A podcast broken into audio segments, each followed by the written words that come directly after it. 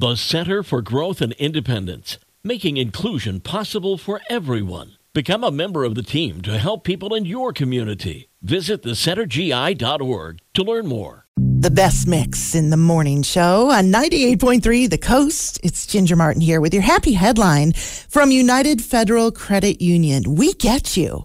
All right, being a breast cancer survivor, a military wife, and a great-grandmother means you have lived life, and a long one, and you've reached milestones and conquered adversities. But living a long life of accomplishments just wasn't enough for one eighty-nine-year-old woman from Florida. Her name is Joan, and she graduated from high school at the age of sixteen, but her family didn't have enough money to send her to college. She eventually got married, she started a family, and put her dreams of getting a degree on the back burner. Well, once her kids were grown and left home, she went to college. She earned her bachelor's degree at the age of eighty-four.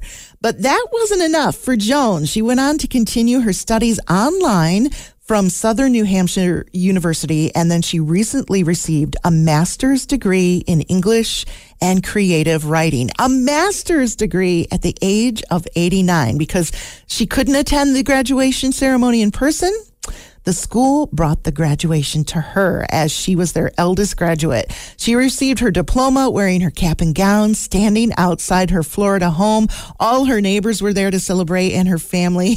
Joan says, never be afraid to try things. Just try.